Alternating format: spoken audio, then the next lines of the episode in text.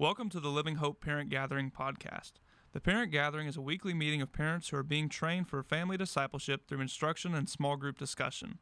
Listen now as we share with you what we taught students this past Sunday morning.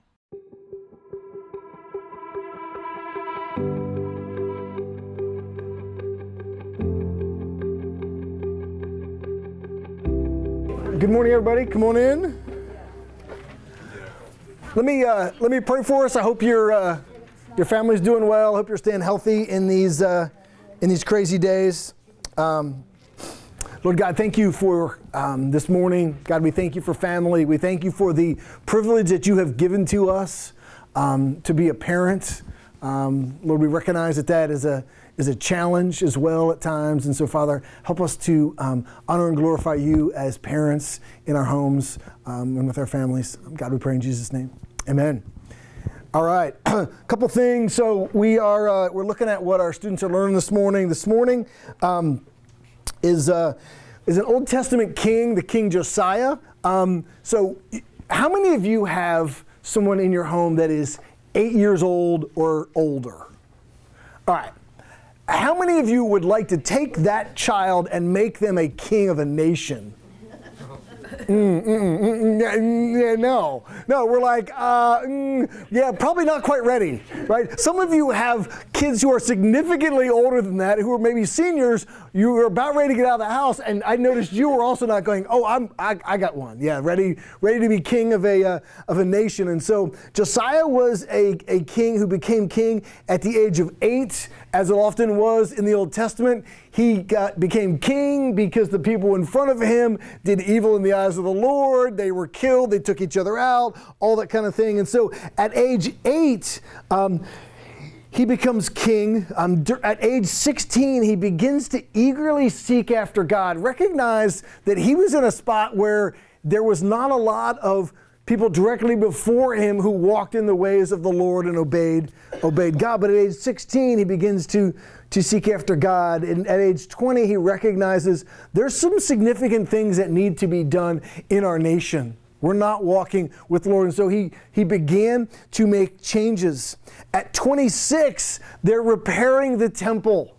They're, they're, I mean, it is in, in disrepair, and they're going through the temple and fixing it and all that, and they find a copy of the law and they bring it to the king. Think about this. He's leading a nation that's supposed to follow after God. He doesn't have a copy of the scripture. And they find one and he and he's like oh my goodness we found it. We need to follow it. And so he begins to um, continue to reform the nations. He was um, a king that went to where many of the high places were where many of the idols were tore them down busted them up burned them. And so good stuff that some people were a bit aggravated by. I'm, I'm sure and so um, I would encourage you um, and encourage your children that just because we're in a situation that may not be ideal doesn't mean that we can't follow after the Lord, that God doesn't want to do significant things. Um, I say to teenagers all the time, and it's not a criticism of us as parents, but we recognize that some of the kids that, that come to church don't have a great situation don't have a great home life, don't have parents who are coming to parent gathering and trying to, to lean in and, and, and, and disciple them. Um, so even if we're in a difficult situation, we can follow after the Lord. I don't know your situation. You may be in a situation in which your family, your parents, those before you, didn't really go to church, didn't walk with the Lord, and you're like, I don't really know how to parent in a godly way because it wasn't modeled to me. And so here we have um, Josiah who recognizes uh, his need to, to follow God. And the two big things to take away uh, from him is that disciples of, of Jesus honor God's word by making it the final authority. It was the word of God that transformed him and transformed the nation because he recognized this is going to be, be our guide. And he obeyed it and dealt with sin. So if we are going to, to follow after Jesus, we're going to have to recognize and deal with our sin as we look at, at God's Word. And so I hope that you have some, some great discussions um, about um, being young and following after the Lord. And so, a king who is eight years old um, could have been and probably should have been a disaster. But because of his adherence to God's word and to obeying God's word, God did some, some remarkable things.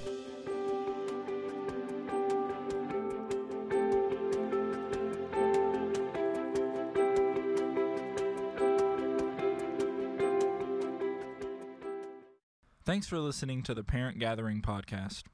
We invite you to join us at 9:30 on Sunday mornings in room 215, where we will have opportunities for discussion among other parents.